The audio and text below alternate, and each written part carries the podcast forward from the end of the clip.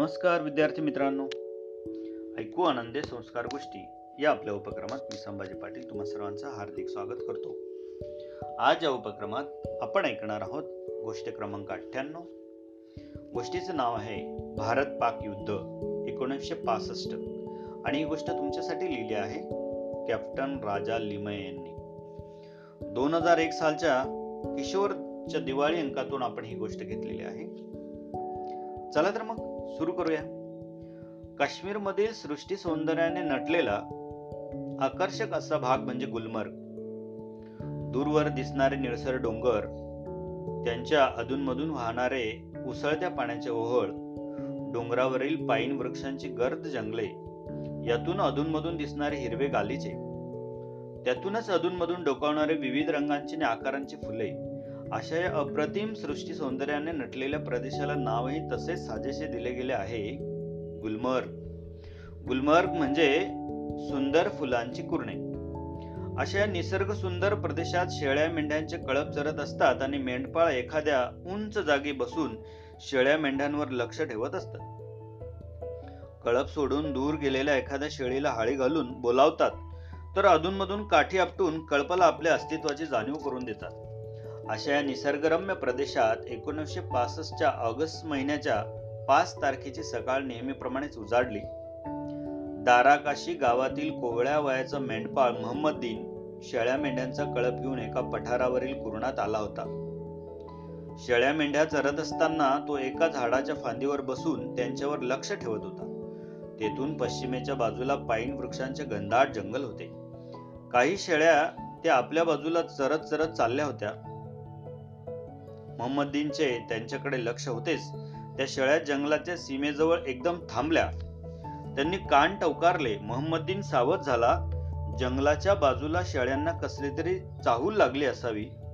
तो त्या दिशेला लक्ष देऊन पाहू लागला. तेव्हा जंगलातून दोन माणसे बाहेर आली. ती त्याच्याच दिशेने समोर येऊ लागली. त्यांच्या मागे काही माणसे होतीच. हिरव्या रंगाचे सलवार कमीज आणि डोक्यावर काश्मीरी टोप्या असलेले ते दोघे नव्यानेच त्याने पाहिले होते. रोजच्या रोज या भागात येणाऱ्या मोहम्मदीनला ते आधी कधीही दिसले नव्हते. ते आणखी थोडे समोर आल्यावर त्या माणसांच्या खांद्यांवरील घोंगडीखाली दडलेल्या बंदुका मोहम्मदीनच्या नजरेने अचूक टिपल्या. तो थोडासा घाबरलाच होता. ते दोघे आता त्याच्याजवळ आले होते. त्यांच्यापैकी एकाने उर्दूतून त्याला नाव विचारले. काश्मीरी वेशात असलेली ती माणसे उर्दू का बोलतात? ती बहुतेक परकीय असावी हे त्याने हेरले. मोहम्मदीनने आपले नाव सांगितल्यावर त्याच माणसाने जाकिटाच्या खिशातून नोटांचे बंडल काढले आणि मोहम्मदीन समोर ते नाचवत तो मोहम्मदीनला म्हणाला देखो बच्चे हमको इधर की कुछ जानकारी चाहिए। तुम दोगे तो खूब पैसा देंगे हम समझे? क्या जानकारी चाहिए आपको? मोहम्मदीन घाबरत म्हणाला. ती माणसे परकीय आहेत हे त्याला आता पक्के समजले होते. देखो हिंदुस्तानी फौज का गोला बारूद पेट्रोल राशन कहाँ रखा है? वो तुम हमें दिखाओगे तो खूप पैसा मिलेगा। समजे ना? तो माणूस म्हणाला घाबरलेल्या मोहम्मदीनच्या डोक्यात चक्रे फिरू लागली होती. क्षणार्धात त्याला त्याच्या अम्मीने सोळा सतरा वर्षांपूर्वी काश्मीरमध्ये घुसलेल्या अशाच परक्या माणसांनी आपल्या गावागावांतून कशी लुटमार केली जाळपोळ केली मुलीही पळवल्या हे सांगितले होते. त्याची आठवण झाली तो सावरला आणि चटकन म्हणाला ठीक आहे ठीक आहे. मैं पता करके आता हूं. आणि सरळ मागे वळून त्याने पठाराच्या उतारावर धूम ठोकली. ते दोघे ओरडत होते अरे थोडे पैसे लेके जा रुक रुक जा. मोहम्मदीन सरळ घरी आला. त्याने आम्मीला त्या परक्या लोकांचे बोलणे सांगताच ती घाबरली आणि चटकन त्याचा हात धरून म्हणाली चल मेरे साथ. ते दोघे जवळच्या पोलीस चौकीवर आले आणि त्यांनी तेथील अधिकाऱ्याला त्या परक्या माणसांची माहिती आणि त्यांना काय हवे ते सांगितले. त्या अधिकाऱ्याने लगेच वरिष्ठांशी संपर्क साधून पोलिसांनी लष्करी मदत मागवली. काही वेळातच त्यांनी त्या पठारावर धाव घेतली. ही मंडळी पठारावर पोहोचतात त्यांच्यावर त्या जंगलातून गोळीबार सुरू झाला. पण आपले वीर सावध होते. त्यांनी जंगलाला चहू बाजूने वेढा घातला होता. आपल्या वीरांनी गोळीबाराला प्रत्युत्तर दिले. जंगलात त्या दोघांचे बरेच साथीदार होते. चांगलीच लढत झाली. पाच सहा परके आक्रमक मारले गेले. चार जण हाती लागले. बाकीचे पश्चिमेकडे पळून गेले. या पकडल्या गेलेल्या परक्यांकडून आपल्या लष्कराला बरीच माहिती मिळाली. असेच मग मेंढर गावीही घडले. लष्कराने सगळ्या काश्मीरात या टोळ्यावाल्यांची माहिती कळवली. लष्कर सावध झाले. हे परके टोळीवाले दुसरे तिसरे कोणी नसून पाकिस्तानने धाडलेले घुसखोर होते. आणि एकोणीसशे अठ्ठेचाळीसमध्ये अशा पाकिस्तानी घुसखोरांनी काश्मीरी जनतेवर केलेले अत्याचार तेथील जनता विसरली नव्हती. त्यांनी गावागावात केलेल्या जाळपोळीचे चटके अजून वयस्करांना जाणवत होते. त्यांनी केलेली लुटमार आणि कत्तली काश्मीरी हिंदू आणि मुसलमानांनाही आठवत होत्या. त्या आठवणींनीच त्यांना सावध केले होते आणि म्हणूनच पाकिस्तानने आखलेली ऑपरेशन जिब्राल्टर या नावाची कारवाई सपशेल फसली होती. खरे म्हणजे या ऑपरेशन जिब्रॉल्टरच्या द्वारे काश्मीर निश्चितपणे आपल्या ताब्यात येईल याची पाकिस्तानी लष्करी अधिकाऱ्यांना खात्री वाटत होती. या योजनेची आखणी तशीच होती. टोळीवाले पठाण आणि निवडक पाकिस्तानी सैनिक व अधिकारी असे एकूण तीस हजार घुसखोर निरनिराळ्या दहा मार्गांनी काश्मीरात घुसवण्यात आले होते. प्रत्येक मार्गाने तीन हजारांचा जमाव काश्मीरात शिरला होता. या योजनेचा प्रमुख होता मेजर जनरल अख्तर हुसेन मलिक. त्यांनी या तीस हजार घुसखोरांना गनिमी काव्याचे शिक्षणही दिले होते आणि त्यांना सूचनाही दिली होती की आठ ऑगस्टला श्रीनगरमध्ये पीर दस्तगीरचा उत्सव साजरा होणार आहे. त्यासाठी साऱ्या काश्मीरी मुलकात काश्मीरी लोक जथ्या जथ्याने श्रीनगरमध्ये शिरतात. तुम्ही तसेच तुम्हाला सांगितलेली कामे उरकून म्हणजे भारतीय सेना दलाचे पेट्रोलचे साठे दारुगोळ्याचे साठे उद्ध्वस्त करत मिळेल तेवढी लुटमार करत आठ ऑगस्टला श्रीनगरमध्ये सगळ्या बाजूंनी घुसायचे.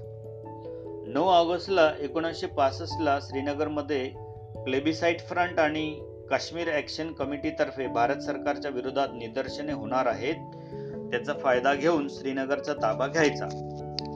फिरक्या काश्मीर अपनाही है.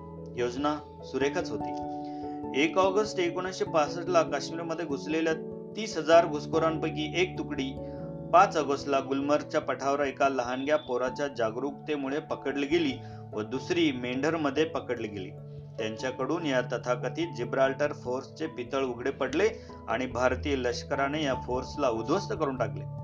ते त्या फोर्सचे घुसखोर श्रीनगरला पोहोचण्याआधीच लहानग्या मोहम्मदीन या धनगर पोराचे सर्वांनीच कौतुक केले. जम्मू काश्मीरच्या मुख्यमंत्र्यांनी त्याचा सत्कारही केला. त्याच्या जागरूकतेमुळे काश्मीर वाचले होते.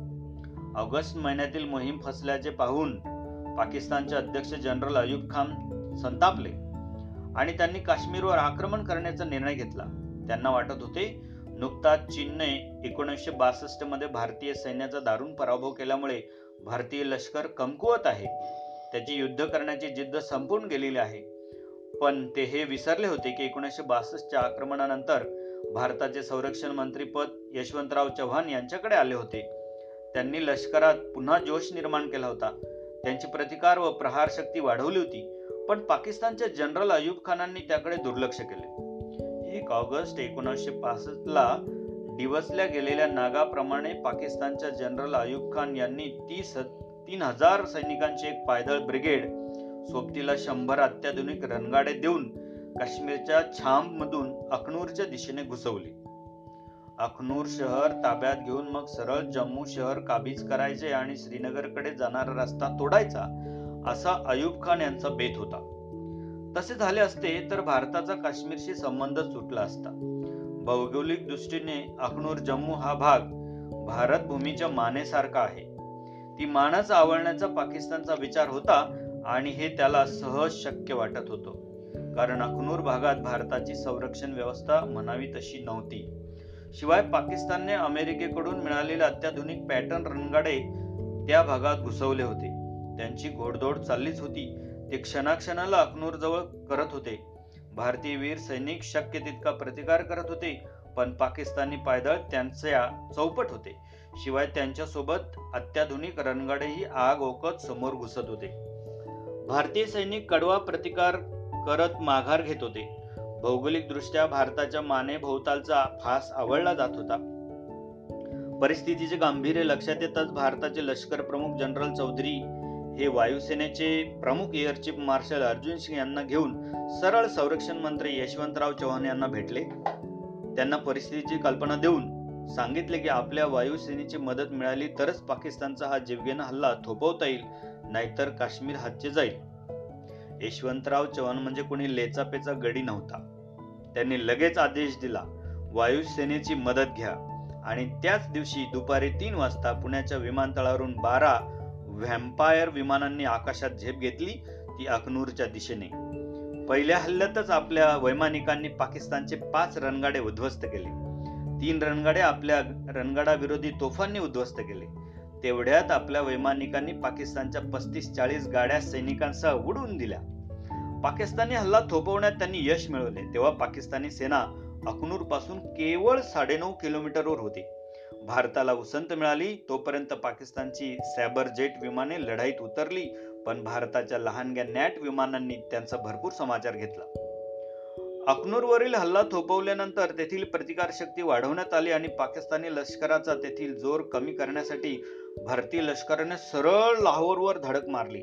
आक्रमक नागाच्या पोटावर पाय बसताच भारताच्या माने भोवतालचा वेढा सैल पडला. तेवढ्यात भारतीय लष्कराने सियालकोटकडे मुसंडे मारून लाहोरकडे परतणाऱ्या पाकिस्तानी लष्कराला मध्येच रोखले. भारतीय लष्कराने पाकिस्तानला चांगलाच प्रतिटोला हाणला होता. तेवीस सप्टेंबर एकोणीसशे पासष्टला युद्धबंदी जाहीर झाली. तोपर्यंत पाकिस्तानचा एक हजार नऊशे चौरस किलोमीटर प्रदेश भारताने जिंकून घेतला होता. त्यातच होती अत्यंत महत्वाची अशी हाजीपीर खिंड. पाकिस्तानने या युद्धात जवळजवळ सहा हजार सैनिक गमावले होते.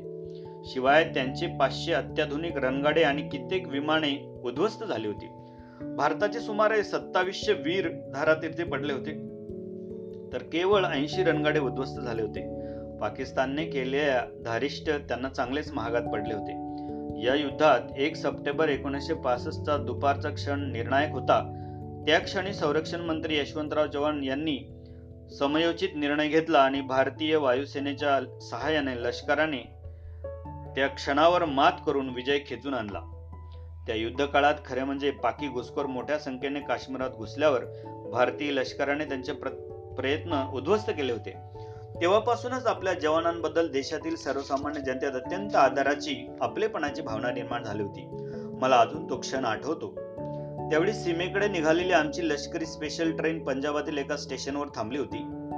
ट्रेन थांबताच प्लॅटफॉर्मवर असंख्य स्त्रीपुरुष हातात डोक्यावर पोळ्या भाजी फळे आदींनी भरलेल्या टोपल्या घेऊन प्रत्येक डब्याजवळ जाऊन जवानांना प्रेमाने आग्रहाने देत होते. पोळीसोबत भाजी देऊन त्यांना एक घास तरी घ्या म्हणून विनयाने आग्रह करत होते. याच धावपळीत एक म्हातारी आजी आमच्या रेल्वे गाडीखाली वाकली होती. असे दिसले ती गाडीच्या चाकाला वारंवार नमस्कार करून काहीतरी म्हणत होती. कुतूहलाने मी खाली उतरून त्या आजीबाईंना विचारले माताजी आप बार बार प्रणाम करके ये गाड़ी से क्या कह रही हो? त्या आजीबाईंनी जे उत्तर दिले ते ऐकून मन भारावून गेले. आजीबाई म्हणाल्या अर्थात पंजाबीतून. मैं गडी नु कह रहे सी ये बच्चे मेरे ने जानदा ले जा रही हा बसदा ही वापस लाईन. माझ्या सहकारी अधिकारी मित्राने मला तिच्या प्रार्थनेचा अर्थ सांगितला. तो म्हणाला आजीबाई गाडीला उद्देशून प्रार्थना करत आहेत. आमच्या या मुलांना तू जिथे घेऊन चालली आहेस तेथून त्यांना सुखरूप परत घेऊन ये. त्या आजीबाईंच्या भावना खरोखरीच मन हेलावून टाकणाऱ्या होत्या. सर्वसाधारणपणे पंजाबातील जवळजवळ घरटी एक तरी तरुण लष्करात भरती झालेला असतो. आम्ही कोण कुठले? महाराष्ट्र कर्नाटक तामिळनाडू वगैरे देशभराच्या इतर राज्यातून आलेले. पण तरीही ती पंजाबची वीरमता आम्हा सगळ्यांनाच आमची मुले म्हणत होती. केवढे हे मातृदेवतेचे विशाल दर्शन होते. मनोमणी त्या आजींना प्रणाम करून आम्ही डब्यात बसलो आणि गाडी सीमेकडे निघाली. एकोणीसशे पासष्टच्या याच भारत पाक युद्धातील एक प्रसंग असाच अंतकरणाला हिलावून गेला. एक सप्टेंबरला पाकिस्तानने आक्रमण केल्यानंतर भारतीय सेना दलाने ते आक्रमण थोपून पाकी सैन्याला मागे रेटणे सुरू करून पाकिस्तानचा बराचसा भूभाग जिंकून घेतला होता. त्यातच होते पाकिस्तानच्या पसरूर सियालकोट रेल्वे मार्गावरील अलहर हे रेल्वे स्टेशन. चौदा सप्टेंबरला आपल्या वीरांनी हे रेल्वे स्टेशन जिंकून सियालकोटकडे जाणारी पाकी रसद बंद पाडली. हे स्टेशन घेताना मराठी वीरांनी असामान्य पराक्रम गाजवला होता. छत्रपती शिवाजी महाराज की जय या रणगर्जनेनेच सारा परिसर दणानून गेला होता. तेवीस सप्टेंबरला युद्धबंदी पहाटेपासून लागू झाली तेव्हा अलहर स्टेशन प्लॅटफॉर्म आणि पहिली रेल्वे लाईन आपल्या वीरांच्या ताब्यात होती. तर पलीकडचा भाग पाकी सैन्याच्या ताब्यात होता. मध्ये तारांचे कुंपण होते. युद्धबंदीनंतर काही दिवसांनी मुस्लिम बांधवांचा ईदचा सण आला होता. त्या दिवशी आपल्या जवानांनी समोर असलेल्या पाकिस्तानी सैनिकांना ईद निमित्त शुभेच्छा दिल्या. त्या रेल्वे स्टेशनच्या भिंतीवर एका मोठ्या आकाराचा फलक लावूनच त्यावर उर्दू आणि इंग्रजी संदेश होता ईद मुबारक शुभकामना आहे. पाकिस्तानी सैनिकी ते वाचून आनंदाने हात हलवत प्रतिसाद देत होते. युद्ध संपले आहे. आता आपण एक आहोत हीच भावना त्यातून व्यक्त होत होती. भारताच्या धर्मनिरपेक्षतेच्या तत्वाचे ते सुरेख दर्शन होते. असे झाले एकोणीसशे पासष्टचे भारत पाक युद्ध. त्या काळी नेहमीप्रमाणे सारा देश आपल्या वीर जवानांच्या पाठीशी एकजुटीने उभा होता. आपले वीर जवान हे देशवासियांना जणू म्हणत होते. आम्ही देशाच्या सीमांचे आणि तुमचे रक्षण करण्यास समर्थ आहोत. ती काळजी आम्ही घेतो. तुम्ही आमच्या कुटुंबियांची काळजी घ्या. तत्कालीन पंतप्रधान लालबहादूर शास्त्री यांनी तेव्हा देशवासियांना एक नव संदेशाची घोषणा दिली. ते म्हणाले जय जवान जय किसान. बालमित्रांनो आठवते ना? पंधरा ऑगस्ट सव्वीस जानेवारीला प्रभात फेरी तुम्ही म्हणता ना? जय जवान जय किसान. जवानांमुळे देशाच्या सीमांचे रक्षण होते आणि किसानांमुळे देशात धनधान्यांनी समृद्धी येते. आजची युद्धाची गोष्ट तुम्हाला आवडलीच असेल अशाच छान छान गोष्टी ऐकण्यासाठी भेटूया उद्या. तोपर्यंत नमस्कार.